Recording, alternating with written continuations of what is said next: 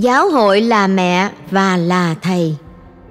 Câu hỏi: Nếu như con chỉ tin Thiên Chúa nhưng không tin giáo hội có được không? Sơ Teresa Thùy Trang trả lời: Bạn thân mến, câu trả lời ngắn gọn là không được. Đành rằng đức tin là một ân ban và bạn được tự do để tin vào Thiên Chúa cách trực tiếp. Nhưng bên cạnh đó, giáo hội còn là bí tích ơn cứu độ, là môi trường bạn thực hành đức tin ấy nữa. Để hiểu đầy đủ hơn mối tương quan giữa việc tìm Thiên Chúa và tin giáo hội, có hai điều cần khám phá. Thứ nhất là cách thức Thiên Chúa tỏ lộ chính mình cho nhân loại. Thứ hai là vai trò của giáo hội trong việc giới thiệu và nuôi dưỡng đức tin.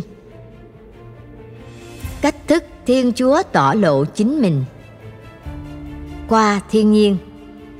Thiên Chúa là tình yêu nên đã không thể tự đóng khung mình trong ba ngôi vị, dù các ngài luôn tự đủ. Vì muốn lan tỏa, Thiên Chúa đã tạo dựng vũ trụ càng khôn và mọi sự trong đó. Ngài dựng nên con người với khả năng tương thích để nhận biết, điều phối và chăm sóc thế giới tạo thành của Ngài. Và hơn hết, để giúp họ nhận biết và tương quan với Thiên Chúa là đứng dựng nên họ và ban cho họ mọi sự. Đây là cách thức thông thường Thiên Chúa dùng để tỏ lộ chính Ngài. Vấn đề là con người có chịu nhận biết Ngài qua công trình sáng tạo hay chỉ thỏa mãn chính mình bằng khai thác và chiếm đoạt chúng. Tuyển chọn dân riêng Đó là câu chuyện dài nhất về một dòng tộc được viết trong Kinh Thánh Cựu Ước. Bắt đầu từ chọn lựa cá nhân của Abraham quyết định tin vào Thiên Chúa, gia đình ông đã bước vào một hành trình đức tin. Qua ông, một dòng dõi được hình thành qua bao thăng trầm của lịch sử dân tộc Israel, một dân tộc cưu mang niềm tin vào Thiên Chúa duy nhất, đấng sáng tạo và sẽ đưa mọi sự đến cùng đích tốt đẹp. Hình ảnh dân tộc này được giáo hội áp dụng vào chính mình và giáo hội đang bước tiếp hành trình đức tin đó. Qua lời rao giảng, Môse đã lãnh nhận và truyền dạy 10 điều răn để giúp dân Israel luôn quy thờ một Thiên Chúa. Các ngôn sứ được Thiên Chúa tuyển chọn để nhắc nhở dân chúng và vua chúa khi họ rời xa lối sống mà Thiên Chúa muốn. Sau này, Đức Giêsu thiết lập giáo hội và trao quyền giảng dạy, được gọi là huấn quyền của giáo hội. Kinh Thánh được viết ra nhằm lưu giữ những chỉ dạy của Thiên Chúa và của Đức Giêsu và tỏ lộ chính Ngài. Các tài liệu của giáo hội cũng nhằm mục đích đó. Tuy nhiên, trên hết phải kể đến vai trò của Chúa Thánh Thần, thầy dạy chân lý. Ngài là đấng bảo đảm cho sự thật toàn vẹn và thống nhất của toàn bộ kinh thánh và những điều giáo hội dạy. Qua ngôi lời nhập thể Không ai đã lên trời ngoại trừ con người, đấng từ trời xuống. Đấng đó chính là Đức Giêsu ngôi lời nhập thể. Chính Ngài sẽ nói cho nhân loại biết chính xác nhất về Thiên Chúa và kế hoạch của Ngài dành cho nhân loại và vũ trụ này. Vai trò của giáo hội trong việc giới thiệu và nuôi dưỡng đức tin. Đức Giêsu đã thiết lập nhóm 12. Sau 3 năm huấn luyện họ, Ngài sai họ lên đường đi rao giảng và thực hiện bí tích nuôi dưỡng đức tin cho các tín hữu. Giáo hội tiếp nối sứ vụ rao giảng về Thiên Chúa và về Đức Giêsu qua lời rao giảng đầu tiên. Bắt đầu từ Thánh Phêrô. Đức Giêsu mà anh em đã treo trên thập giá, Thiên Chúa đã đặt người làm Đức Chúa và làm đấng Kitô.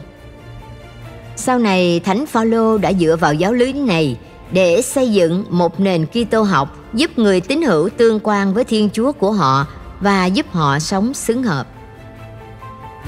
Quyền giảng dạy đó không chỉ bó hẹp trong lòng giáo hội đối với các tín hữu. Với thông điệp giáo hội là mẹ và thầy, ngày 15 tháng 5 năm 1961, Thánh Giáo hoàng Gioan thứ 23 đã mở rộng vai trò giảng dạy của giáo hội ra toàn thế giới. Giáo hội thi hành vai trò một người thầy để dạy dỗ con người không chỉ trong lĩnh vực đức tin mà còn cả về kinh tế, chính trị, văn hóa và giáo dục. không chỉ giới thiệu về Thiên Chúa và Đức Giêsu cho nhân loại. Như một người mẹ, giáo hội tổ chức đời sống phụng tự và các bí tích để nuôi dưỡng đời sống đức tin. Ba bí tích khai tâm Kitô giáo, rửa tội, thêm sức, thánh thể, giúp bạn công khai hóa đức tin của mình vào Thiên Chúa và mạnh mẽ sống đức tin đó. Hai bí tích chữa lành, hòa giải và sức giàu bệnh nhân, nâng đỡ bạn lúc đau yếu, thể xác và tinh thần. Hai bí tích phục vụ cộng đồng, truyền chức và hôn phối, giúp bạn thi hành nhiệm vụ tổ chức đời sống đạo cho bản thân và nhóm trực thuộc. Thánh lễ, Á bí tích, kinh nguyện Kitô giáo là nguồn dưỡng nuôi tâm linh. Thế đấy, Thiên Chúa đã dùng giáo hội như một bí tích cứu độ cho con người. Cuối cùng, tin vào Thiên Chúa và đón nhận giáo hội hay không tùy thuộc chọn lựa tự do của mỗi người. Gương xấu Cha mẹ lý tưởng là người sinh dưỡng giáo dục những đứa con nên người. Dầu có phải hy sinh chính mình. Thực tế, có một số cha mẹ đã không hoàn thành được nhiệm vụ cao cả đó. Tương tự, mẹ giáo hội bao gồm nhiều thành phần dân chúa, xét về toàn thể hoặc từng phần, đôi khi đã không thi hành được nhiệm vụ làm thầy và làm mẹ của mình. Các gương xấu xảy ra đã gây tổn hại cho tinh thần và đức tin của tín hữu và phản chứng cho những người chưa tin Thiên Chúa. Lạm dụng tình dục của các giáo sĩ là điều được báo chí và pháp luật các nước phanh phui nhiều nhất.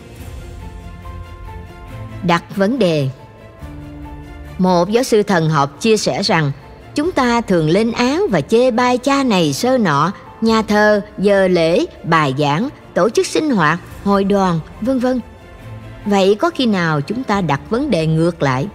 Giả như không có giáo hội, không có nhà thờ, không có linh mục tu sĩ, không có giáo lý viên, không có nghi thức phụng vụ, không có các bí tích, không có trường giáo lý, thì không có lửa làm sao có khói.